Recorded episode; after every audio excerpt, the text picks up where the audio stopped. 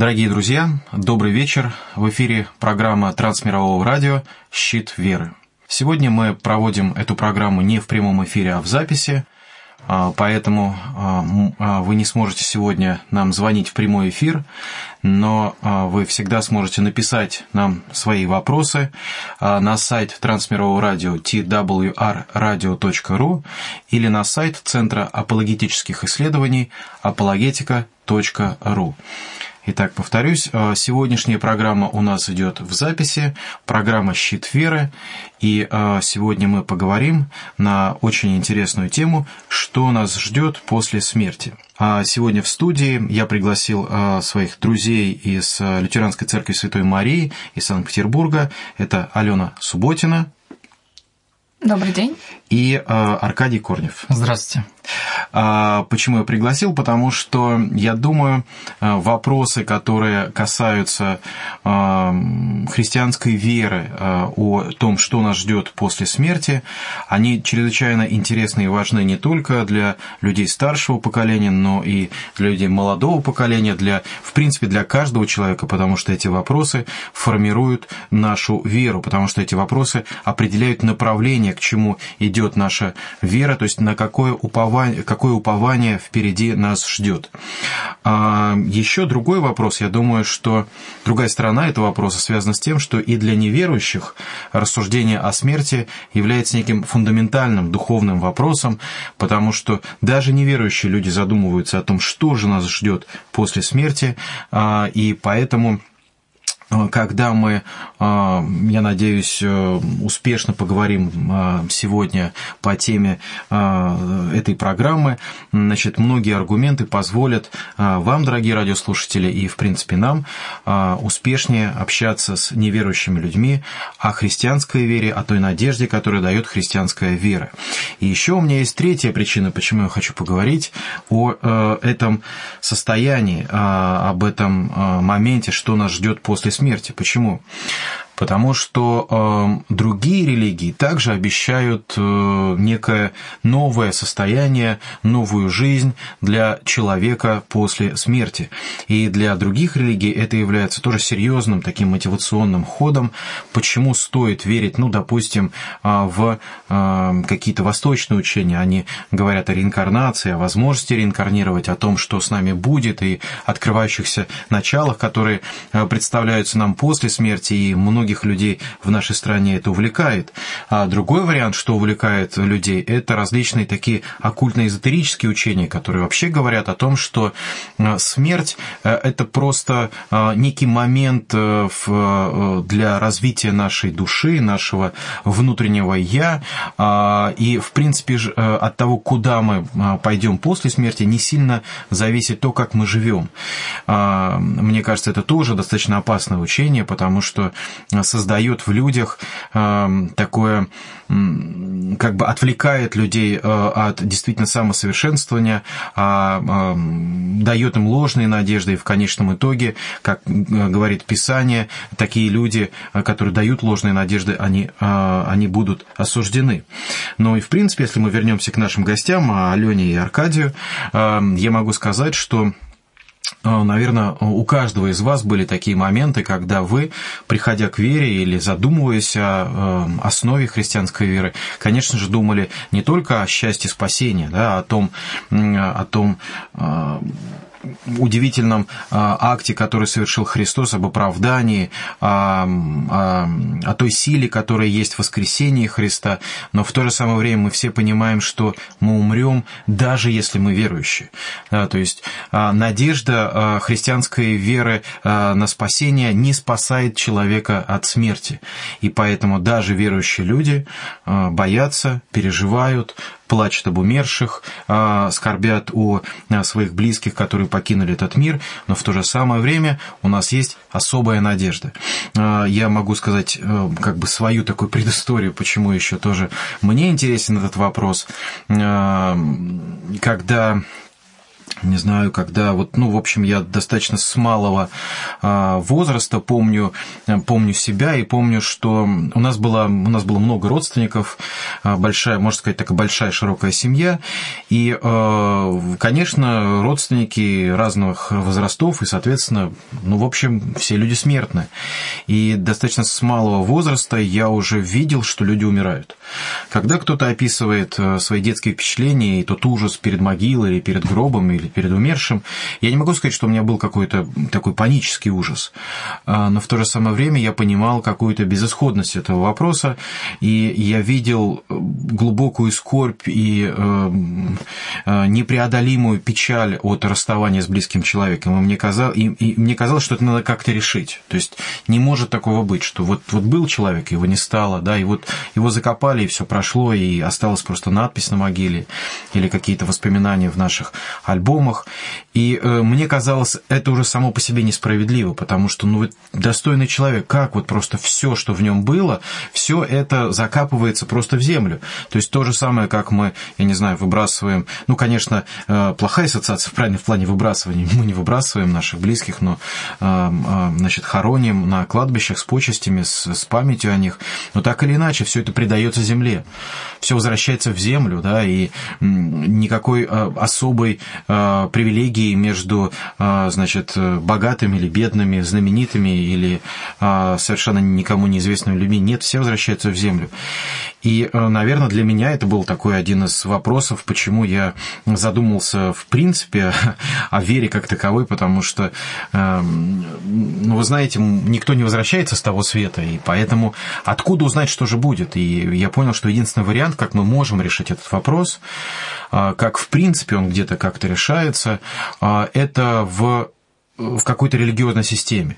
Потому что философия, ну вот э, я, в принципе, стал задумываться уже, наверное, к концу своего обучения школы, в школе. Философия, которая, не сказать, что прям сильно увлекался, но что-то там почитывал, она была достаточно пессимистична по поводу э, будущего участия человека, тем более все, что я читал, это было в основном атеистические книги, потому что это был конец Советского Союза, там буквально последние годы. Вот, и все это было очень печально. И я понял, что нет никакой надежды, мы все умрем, все все сгнием, все распадемся там на составные части.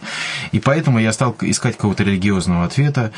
А, и именно в христианстве в конечном итоге я нашел этот ответ, и с, с верой, с возрастом а, этот ответ все больше не то чтобы нравится, но укрепляет и вдохновляет меня, дает мне силы а, и надежду пережить то время, когда я сам умру, да, или буду видеть смерть своих близких.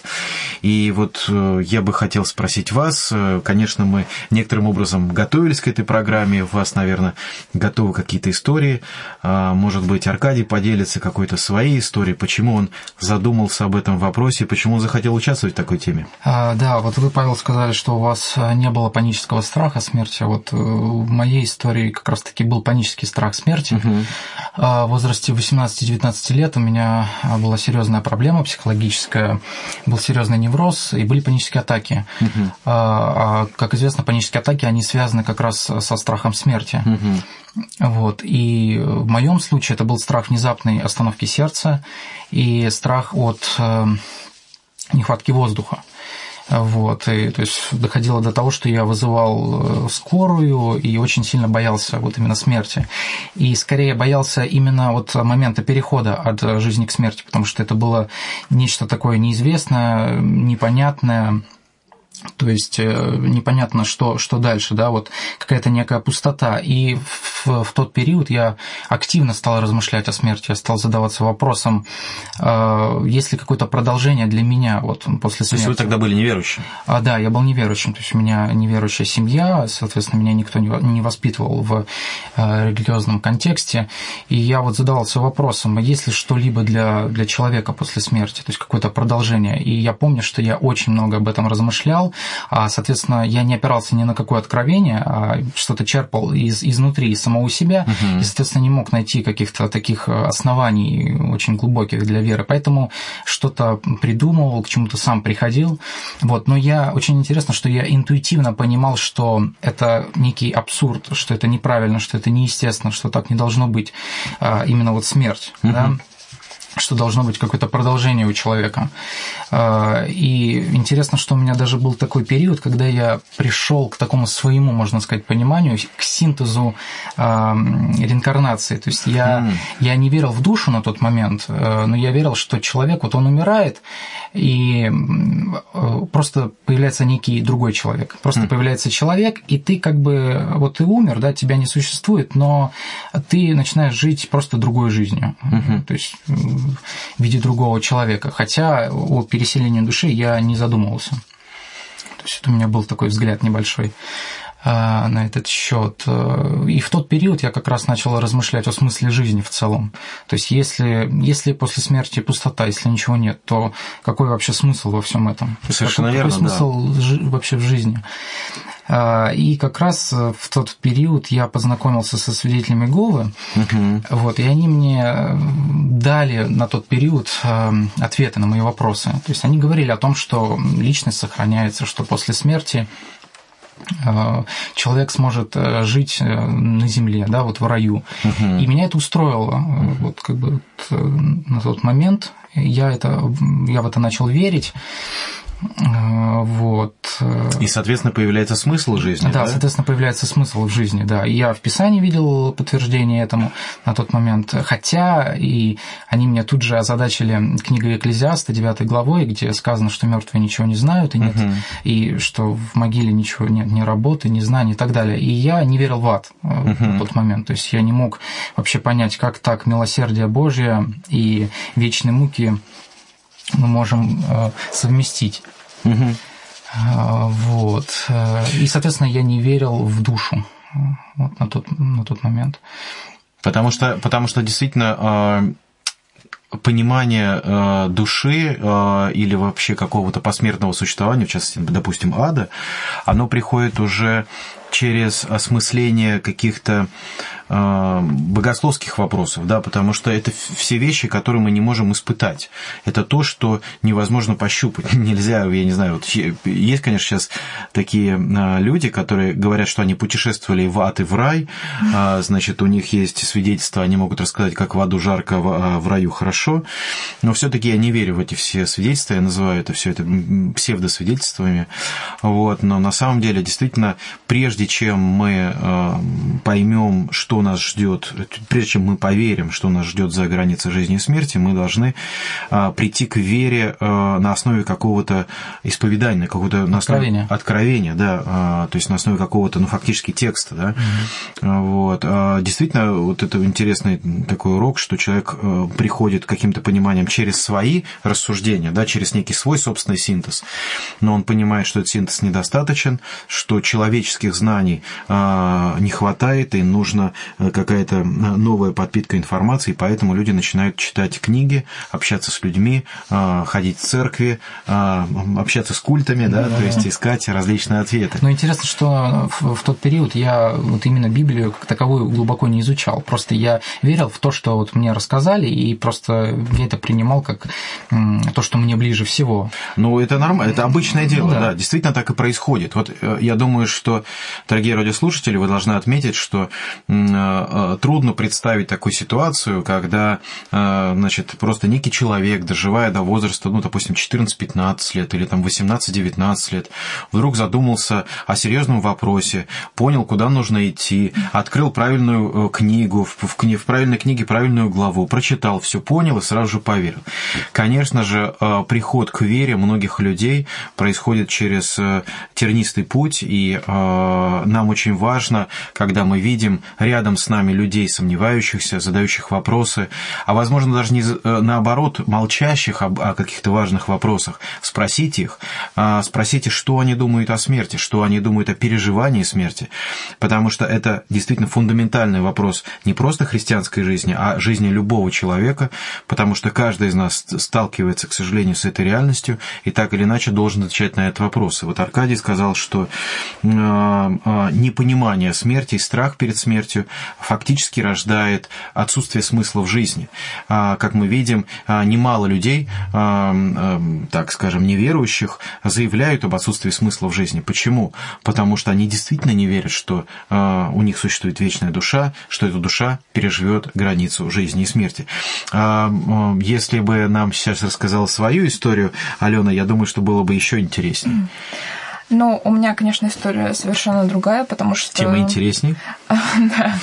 Меня никогда не а, мучил страх смерти до определенного момента. Даже нет, страх меня смерти вообще никогда не мучил. И даже мысль о смерти, о посмертной участи человека очень долгое время ко мне а, просто в голову не приходила. То есть эта тема не была для меня актуальной, а, у меня не было панических атак, а, да, и все случилось совершенно иначе.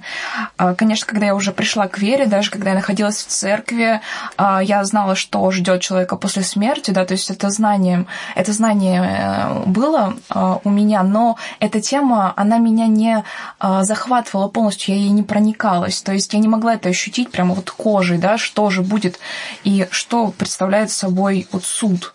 Угу. Да, это очень важная а, часть христианского учения. Но а, в один момент через проповедь, через проповедь в церкви, которая как раз-таки была связана с посмертной участью человека, в мои, перед моими глазами просто всплыла картина. Вот суд, и мне говорят, все, в ад.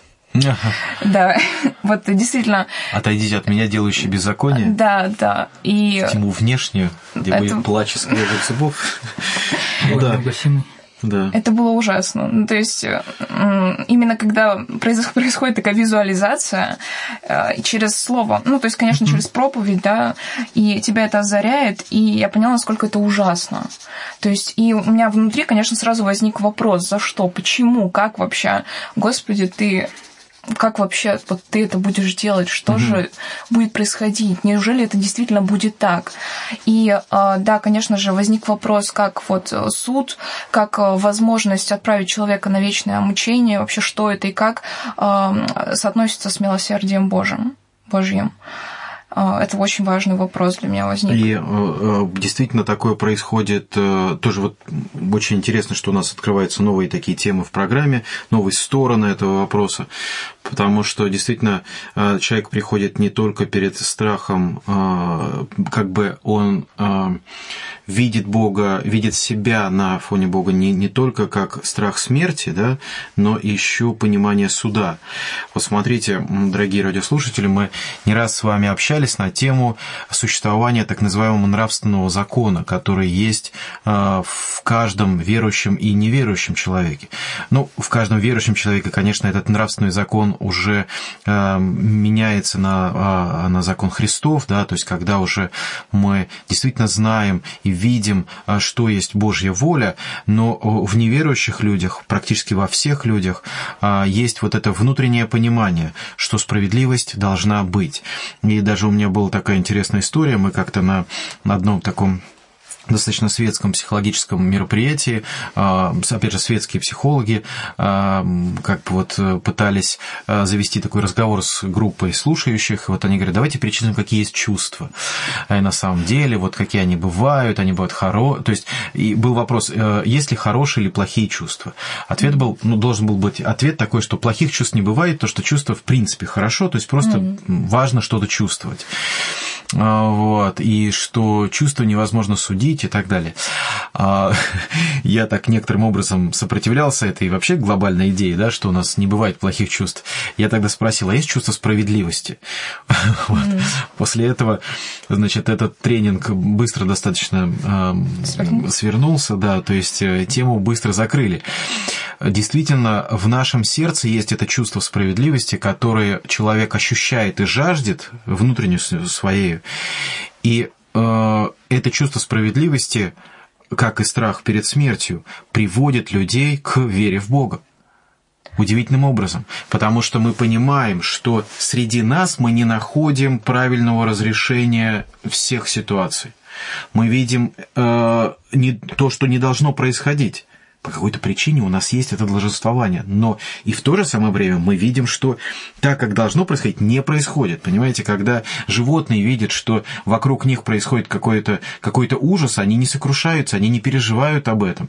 Вот, возможно, там они э, некоторым образом помогают друг другу, но у них нет чувства стремления к совершенному.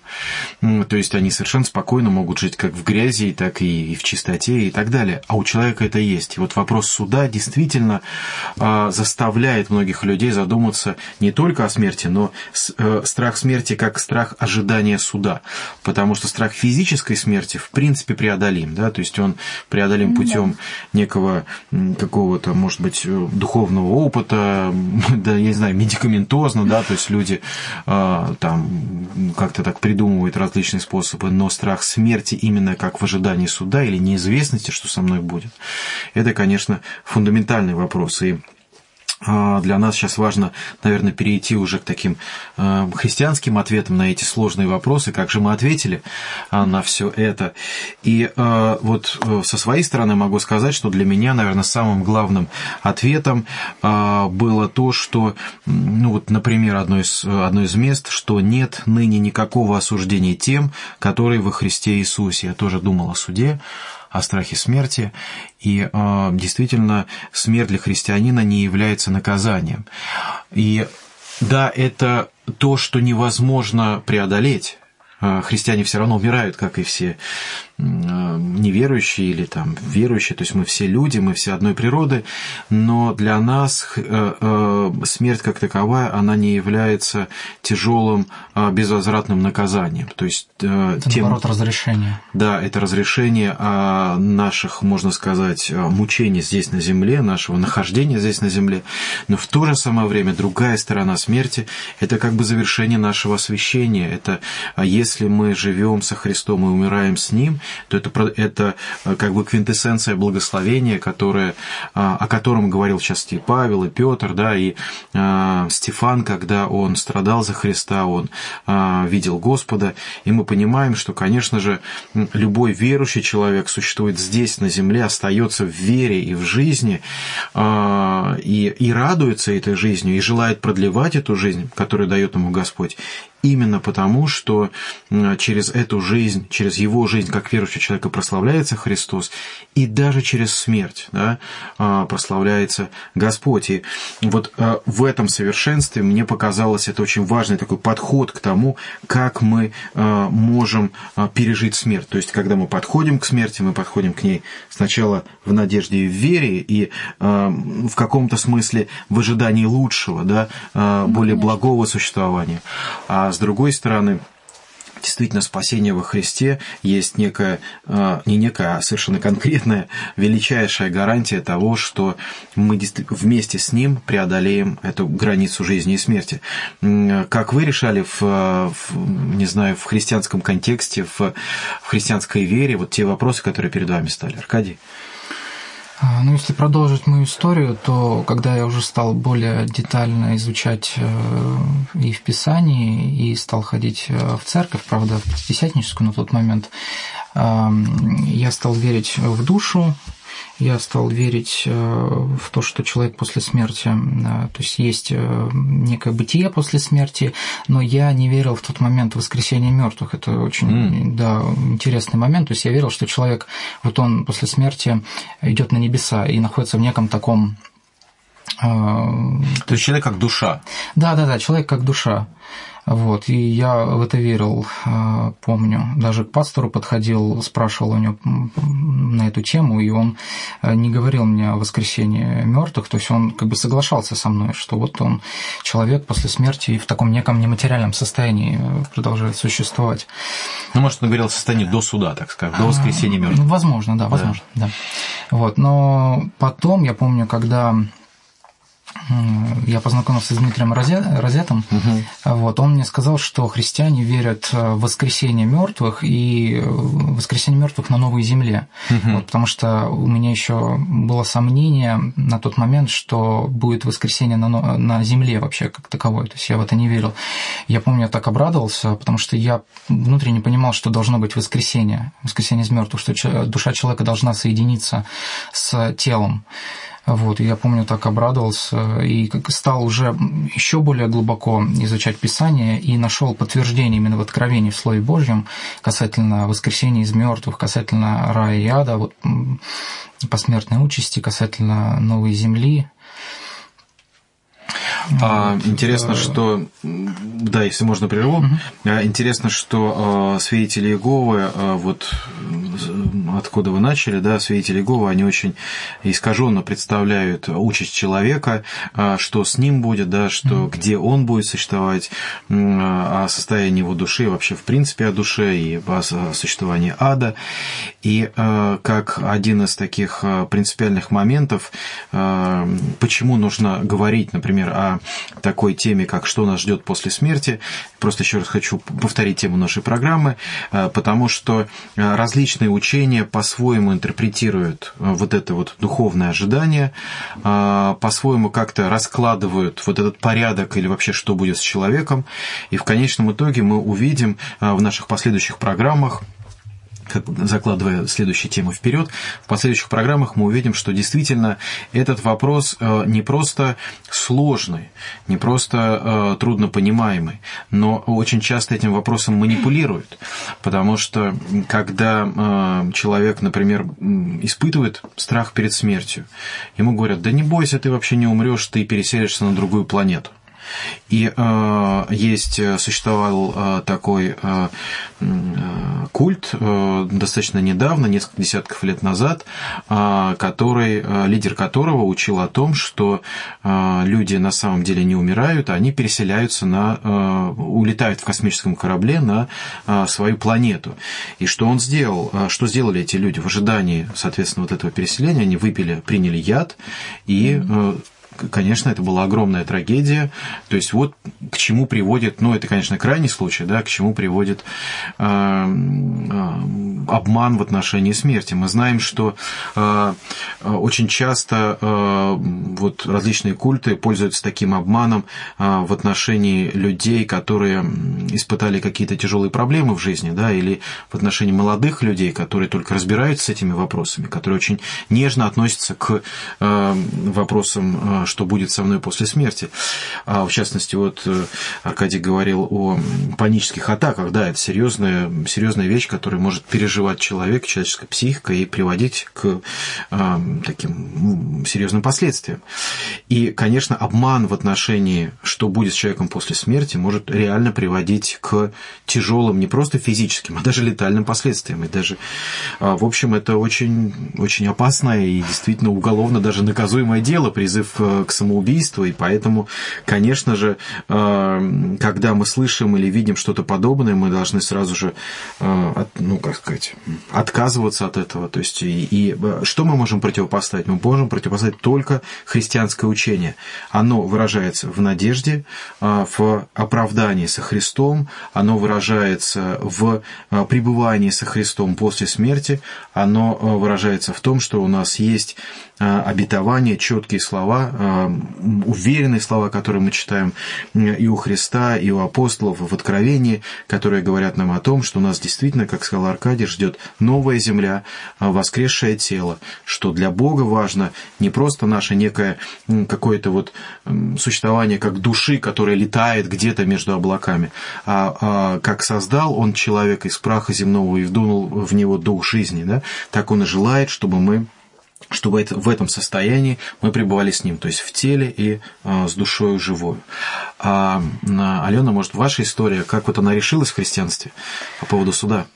Ну, э, этот вопрос временами всплывает передо мной снова и снова, потому ага, что... значит, не решен. Ну... Сегодня будем решать. Окончательно, мне кажется, это очень-очень... Э, это невероятно сложный вопрос, и э, ты тут наталкиваешься на понимание справедливости. То есть, да, э, вы, Павел, говорили о справедливости, что человек стремится к ней, он тянется, даже, может быть, не осознавая этого, но его естество идет к этому, но справедливость Божья, она ну, отличается от человеческой справедливости. И, Я бы сделал важную, важную, важную коррекцию да. вот здесь вот. Э, мы видели, как дети рисуют круг, да, угу. то есть круг, наверное, самая сложная фигура для рисования. Так вот, очень важно понять, это Клайв Льюис приводит такой пример, что когда мы говорим, что наша справедливость отличается от Божьей, это то же самое, как рисунок ребенка отличается от ребенка от рисунка э, профессионального художника. Да. Это не значит, что наша справедливость вообще ничего не знает, никакого отношения к Божьей не имеет. Вот это важная коррекция, угу. чтобы мы понимали, что действительно мы есть творение Божие, в котором заложен этот закон справедливости. Угу. Я перебил, пардон. Ничего. А, да, да, это безусловно так. И все равно что-то не решено. Ну, потому что это, это такой вопрос, он, это вопрос веры, доверия Богу. И, эм... Только ли доверие? Ну, просто потому что знание, само знание того, что да, Господь справедлив, оно присутствует, но угу. иногда э, человека подмывает вот это вот сомнение, и оно точит его изнутри, и как бы ты не можешь ничего с этим делать. То есть ты э, сопротивляешься, говоришь, что да нет же, нет, нет, Господь справедлив, все будет так, как э, э, должно быть, но э, все равно это точит тебя. Но э, все-таки э, сейчас такое разрешение моей ситуации, сейчас слова молитва «Господи помилуй», да, как часть богослужения, uh-huh. «Господи помилуй» стали для меня, а, то есть, такими живыми, они обрели для меня действительный смысл. То есть, это не просто слова, когда я говорю «Господи помилуй», я понимаю, почему я это говорю. И даже иногда наворачиваются слезы, когда эти слова произносишь. Вот. Но это очень важно, мне кажется, такое разрешение этой ситуации и почему-то. А как вы думаете, часто вообще вот э, ну, в вашем окружении возникает, ну, не знаю, там, там у, я не знаю, у людей из вашего окружения возникает вопрос по поводу справедливости Божьей и Божьего суда, что нас ждет после смерти? То есть насколько это обычный вопрос? Ну, это необычный вопрос на самом деле, потому mm. что, во-первых, не со всяким человеком ты можешь поговорить на эту тему. Но очень многие люди, особенно молодые, они не соприкасаются со смертью. То есть вот как я, да, у меня не было а, практически родственников, которые бы умирали, угу. и, и друзей, которые бы умирали в раннем возрасте, то есть практически. И эта тема для меня, в принципе, не была вот актуальной. И для многих молодых людей она также не является А в вопросе интересной. суда, что самое сложное для вас? Именно вот принять на веру то, что э, суд существует, или э, не хватает чего-то, э, чего-то ну, принципиального в разрешении этого вопроса. Ну, допустим, какой-то, какого-то, какой-то связи, какого-то объяснения, какой-то именно принять на веру. Это не в недостатке именно какой-то мысли да, у меня.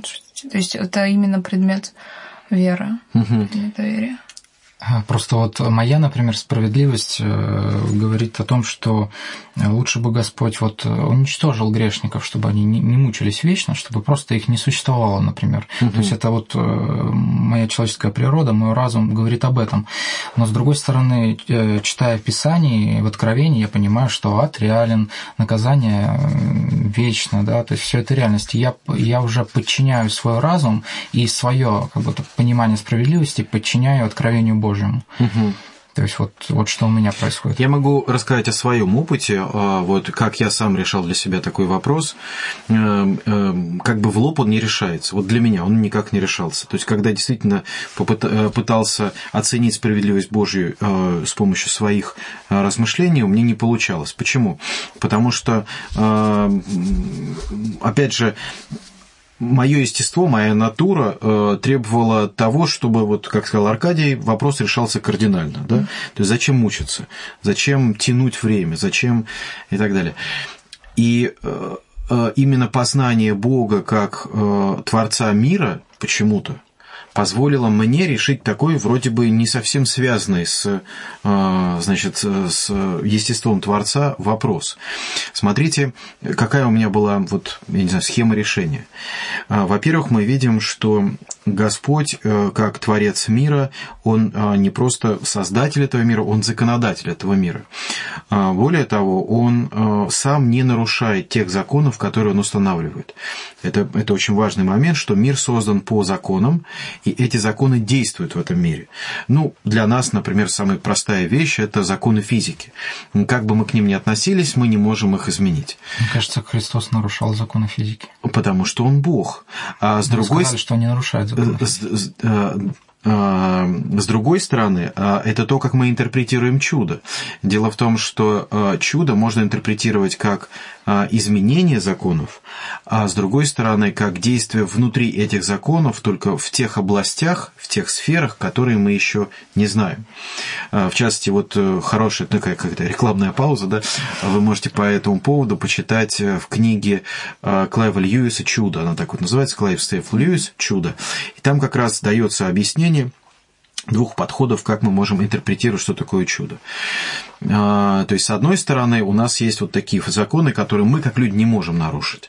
Есть законы, которые мы можем частично нарушить, допустим, биологические законы мы можем что-то изменить, да, вот сейчас, ну, например, мы можем баловаться своим здоровьем, а, мы можем изменить уже э, набор генетической информации, допустим, в, не только у растений, но и у животных, и даже сейчас уже э, идет речь о человеке, о изменении генома человека, чтобы он, допустим, не болел и так далее. То есть мы можем влиять на биологические законы. А, но мы должны понимать, что существуют законы. Если есть субстанция, если есть душа, то для нее тоже должны быть какие-то свои законы. А? Другой момент, другой важный момент, который истекает из того, что Бог есть Творец а, неба и земли, и законодатель. Другой важный э, э, момент заключается в том, что Господь наделяет какими-то свойствами всю природу, все творение – мы, как часть творения, как э, значит, то творение Божие, которое Он восхотел и создал из любви, э, мы тоже э, обладаем некой своей природой. И мы понимаем, просто изучая, допустим, медицину, мы понимаем, какая у нас есть природа. С этой параллели мы можем представить, что и душа имеет тоже какую-то свою природу. И когда мы рассуждаем параллельно, да, то есть если законы незыблемы, если природа существует и у души, и душа действует по каким-то своим законам, соответственно, и Бог не желает нарушать все эти законы, вот как жонглировать ими в цирке. Хотя может. А, да, потому что мы говорим о всемогуществе Божьем, мы не можем ему запретить нарушить. Да, то есть это было бы. Хотя он сам избрал не нарушать эти законы, потому что Христос пострадал по закону, то есть в исполнении закона. Это тоже принципиальный момент. И так получается, что если Господь создает нашу душу вечной, то вот откуда происходит решение вопроса, почему наша душа, э, то есть душа человека вечно страдает.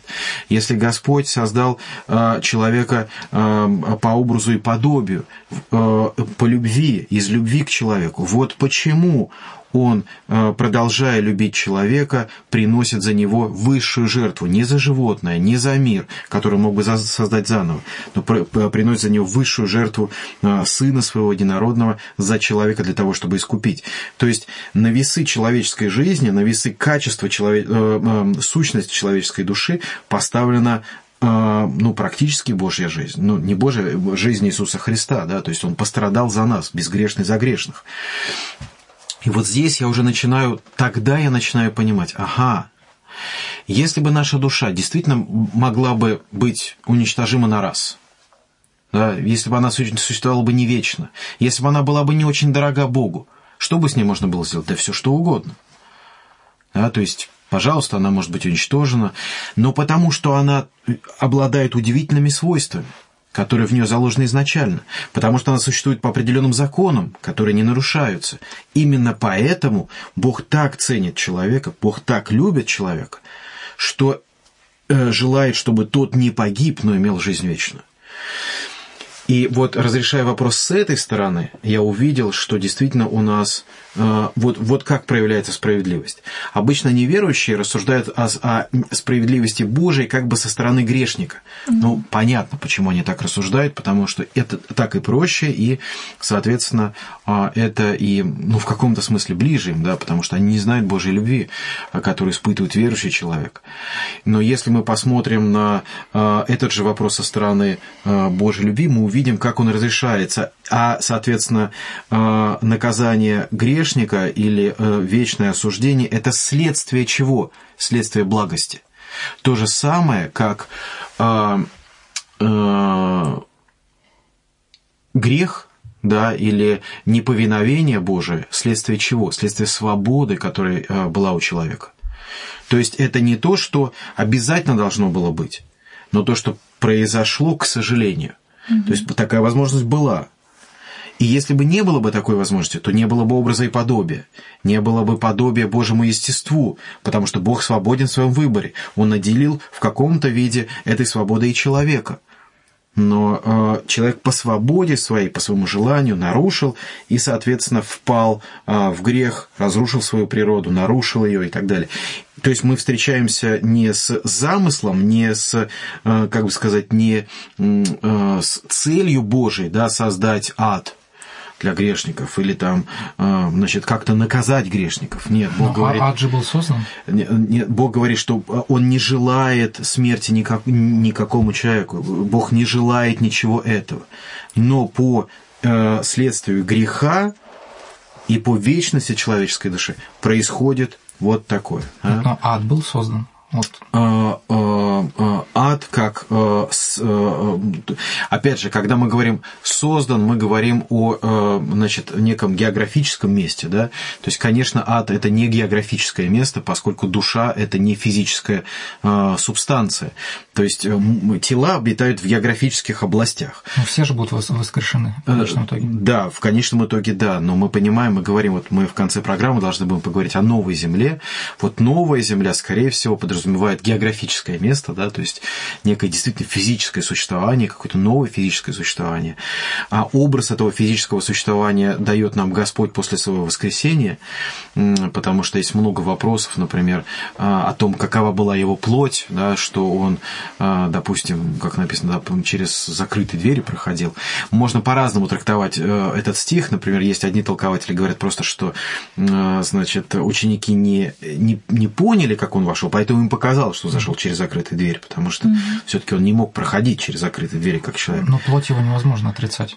Да, но да, потому что он сам говорил, что э, вложи, да, персты, вложи пальцы свои в раны мои, да, то есть, и, соответственно, он ел вместе с учениками, поэтому очевидно, что а, плоть его, а, то есть он обладал плотью, именно а, он, это было углом свидетельством своего воскресения, что дух плоти и костей не имеет, да, то есть вот mm-hmm. это очень важная вещь, но некий образ будущего состояния нам дан во Христе, и это а, замечательная вещь, поэтому, а, Алена, я вот рекомендую Э, думать о, о значит, вопросе значит, справедливости Божьего суда, в первую очередь со стороны э, благости и милости к творению и тому, как, это, как Господь сотворил этот мир, с какими свойствами. И тогда мы увидим, что а ад и наказание – это просто следствие тех уникальных свойств, которым обладает само творение. Вот как бы так. Может быть, еще какие-то вопросы? Да, Павел, э, ну вот возник вопрос как раз-таки, на что натыкаются большинство неверующих людей. Это понимание ада и рая. Угу. То есть э, очень много существует карикатур каких-то в литературе. Да, и такая популярная тема, конечно, да, да, да, да. То есть какие-то из них очень смешные, какие-то очень страшные, печальные, и все средневековье как бы запугивало человека изображением страшного суда. Ну, конечно, хотелось бы поговорить об этом. То есть что представляет собой? Что мы можем сказать вообще о а, Аде и Рае? А, ну, а, об Аде и Рае а, все-таки это а, некое состояние, куда человек попадает после смерти. Соответственно, верующие попадают в общение с Господом, неверующие люди попадают а, в то место, которое называется ад. Да? То есть они терпят некие муки. А, во втором Коринфянам Павел пишет, желаем лучше выйти из тела и водвориться у Господа. Да? То есть Павел совершенно четко говорит о том, что когда мы покидаем свое тело, то есть фактически, когда мы умираем, мы водворяемся у Господа. Когда разбойник, висевший со Христом по правую руку, значит, э, э, возопила о своем прощении, Господь сказал, ныне же будешь со мной в раю.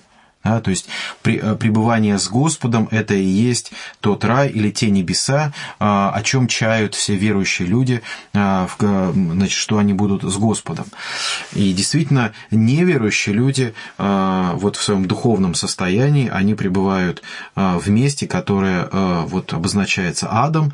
В данный момент уже? Да, уже в дан, да, угу. то есть как бы после смерти, после ну, своей смерти. смерти. Это да. место еще называется темницей, по-моему, да? Да, или темницей границы. Сошел Христос. А, а, и, да, или Шиолом, угу. да, то есть а, существуют разные, а, если ветхозаветные или новозаветные термины по этому поводу. Но а, принципиальный момент не в том, как это место называется, а в том, а, в каком состоянии там человек пребывает. Откровение говорит о том, что э, в последний э, момент суда ад отдаст э, души, и они воскреснут для суда. Да, то есть этот ключ к пониманию того, что в аду все-таки человек находится не в каком-то своем последнем, окончательном состоянии. То есть ад – это то место, где, которое уготовлено, как бы некое приготовление к суду.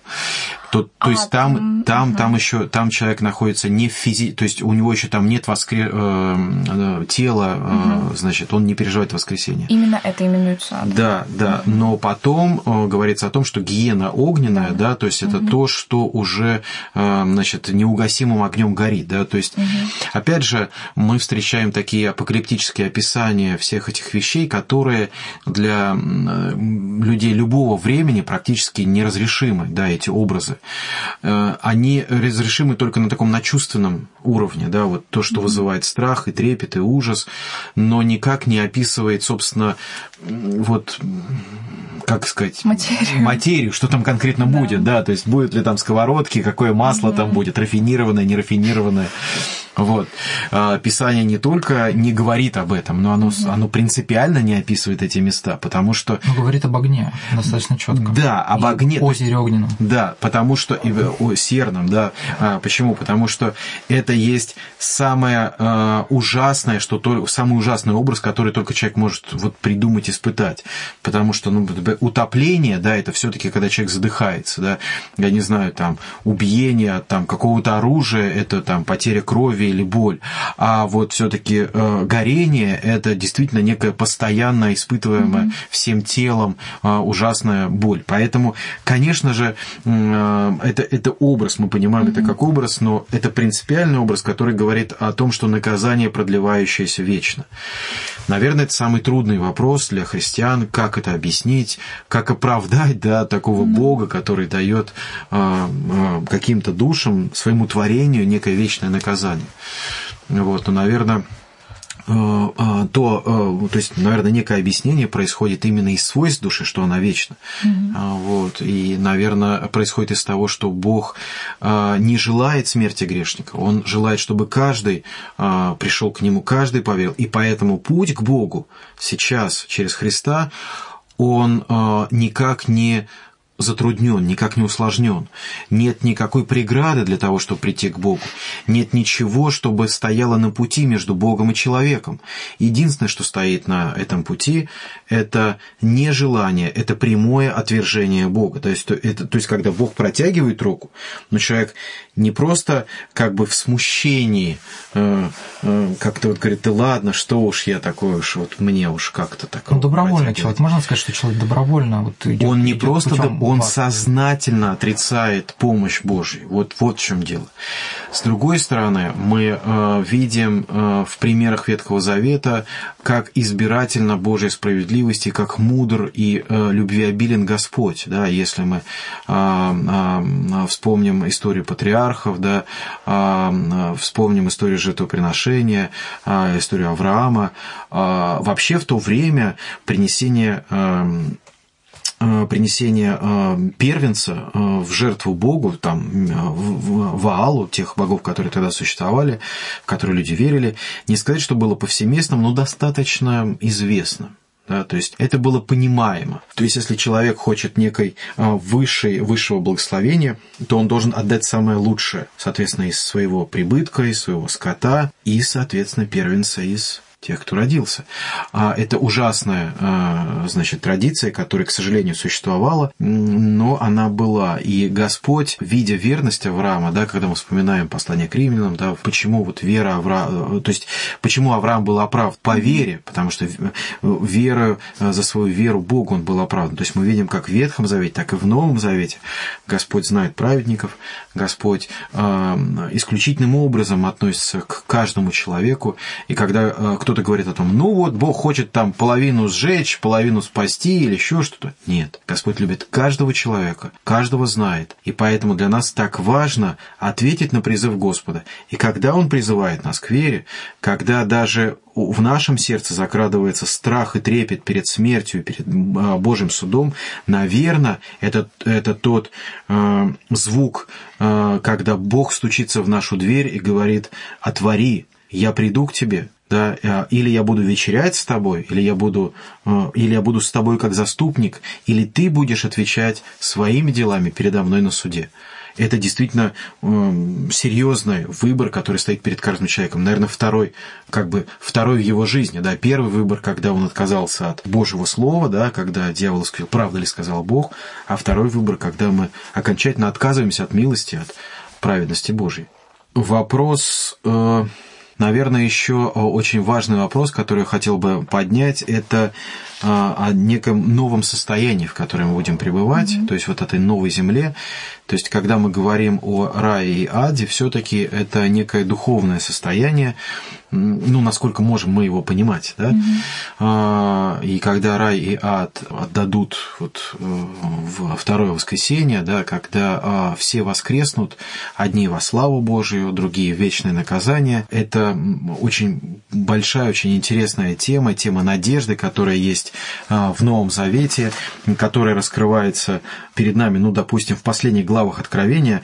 Позвольте мне прочитать э, из 22 главы. «Потом ангел показал это перевод РБО, а потом ангел показал мне реку воды жизни, сверкающую, как хрусталь. Она вытекает из-под престола Бога и ягненка и течет посреди главной улицы. По обеим берегам реки растет дерево жизни. Оно плодоносит 12 раз в году, принося урожай каждый месяц. Смотрите, как интересно. То есть мы попадаем в, с Богом в некое новое состояние, в котором мы все равно будем переживать какое-то время. То есть мы не, не в безвременье пропадаем, да, не в какое-то, знаете, такое замороженное состояние, где ничего не меняется. Но... Почему в Откровении есть момент, где сказано, что времени уже не будет? Да, э, времени не будет в нашем таком понимании. Но угу. смотрите, здесь э, дерево э, жизни, которое приносит приносит 12 раз в году урожай каждый месяц. То есть какие-то, какое-то исчисление будет. То есть да. представляете, что, как бы не видел то око, да, что, что уготовил Господь любящим его. А, представляет, ну, я говорю, спрашиваю, представляете ли, и понимаю, конечно, мы не, не можем представить.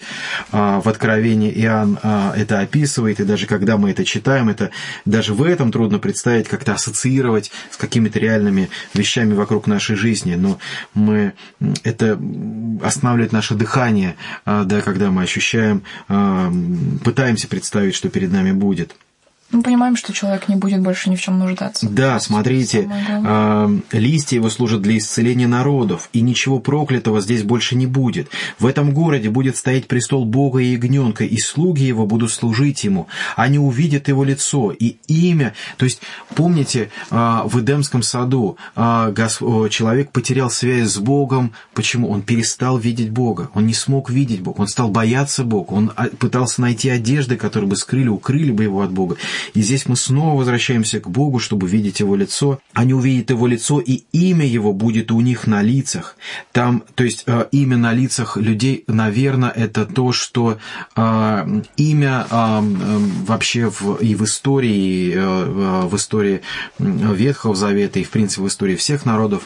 Помните, как Адам назвал всех животных, да? То есть это как бы он, как бы Адам вызвал из небытия. То есть имя это то, что придает особое значение, mm-hmm. смысл существу сущности. То есть, когда имя Бога будет на лице каждого человека, это некий синоним того, что каждый человек будет совершенно и уникальным, и глубочайшим образом одухотворенным, значимым, прекрасным. И когда, знаете, говорят, ну что же там, а в раю, что значит, у нас нельзя уже будет, ну там, на небесах уже нельзя будет никак согрешить. А вот и ответ, да, то есть если имя Бога будет уже у нас на лицах, да, а, свобода а, полностью вернется к нам, та самая, тот образ и подобие, с которой, а, в котором мы были сотворены Богом, но, скорее всего, потому что имя Бога будет на нас, мы уже никак не захотим согрешить, наверное, помня что-то из своего опыта. Я не могу, конечно, больше интерпретировать, чтобы не впасть в какую-нибудь ересь или противоречие. Но это чудесно. Итак, там больше не будет ночи. И им не нужен ни, сви... А, ни свет светильника, ни свет солнца, потому что светить им будет Господь Бог, и они будут царствовать во веки веков. Да? То есть вот а, царствовать во веки веков, то есть некое бесконечно продолжительное время, а, которое понадобится нашей, нашей душе, чтобы, помните, как сейчас мы видим как бы сквозь тусклое стекло, гадательно, потом же лицом к лицу, да, то есть вот, вот это стремление к познанию Бога, оно как раз и будет разрешаться развиваться в течение этих веков, а, бесконечных, бесконечных веков а, существования с Богом. То есть, с одной стороны, мы будем славить Бога, с другой стороны, мы будем познавать Бога все глубже и глубже на совершенно ином уровне, планах, я не знаю, как это уже будет называться, в какие слова это правильно облечь, mm-hmm. вот, но мы уже не будем заняты э, нашим как бы таким житейским бытием, бытованием, да, то есть мы уже не будем заняты воспитанием детей, семейными отношениями, работой, э, заботой о близких. Почему? Потому что ни смерти, ни болезни не будет. Господь говорит, уже никто не будет выходить замуж или жениться. А питаться будем? А, наверное, нет, но у нас не будет нужды в каком-то вот особом питании, потому что не будет страха и голода. Не, я считаю, будем питаться. Вот, но питаться здесь говорится о плодах, а, а, о плодах дерева жизни, которые плодоносят, принося урожай каждый месяц. Но Иисус говорил, что будет пить новое вино в Царстве Бога ну, и Отца. Опять же, мы понимаем, что это новое вино, это не значит... а, да, классно, мне понравилось. То есть у нас будет там еще и весело. Ну да, это когда мы начинаем буквально интерпретировать. А, кстати, интересный момент, да, можем ли мы буквально интерпретировать все то, что относится к жизни вечной?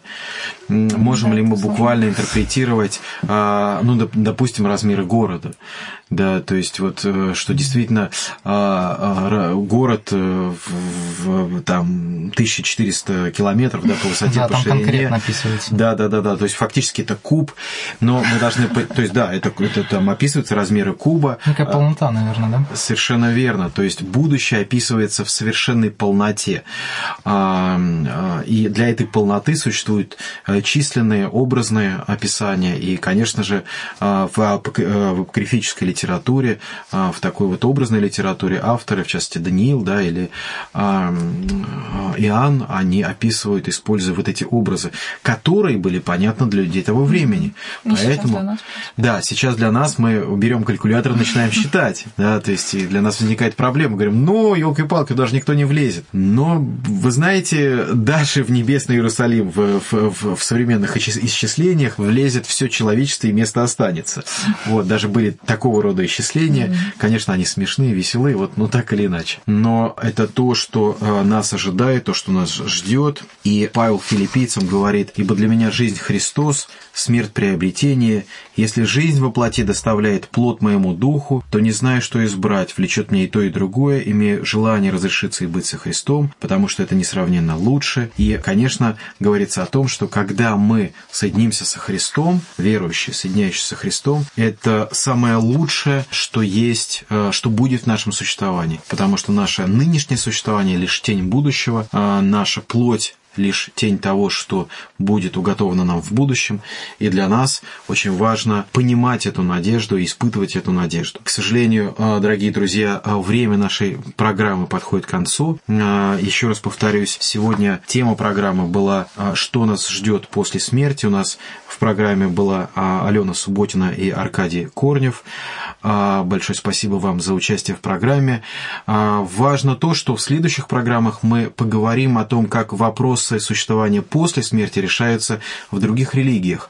А больше всего мне интересно, как это решается в других культах или в других учениях, которые стали популярны сегодня. И вопрос, почему люди избирают иной удел, иную радость, иную надежду, чем та, что изображена во Христе, чем та, что описана в Библии. Мы говорили о том, что к чему, к какой вере приводит христианское учение, и дальше мы поговорим о том, к чему приводят, э, каким результатом приводят иные веры, иное исповедание.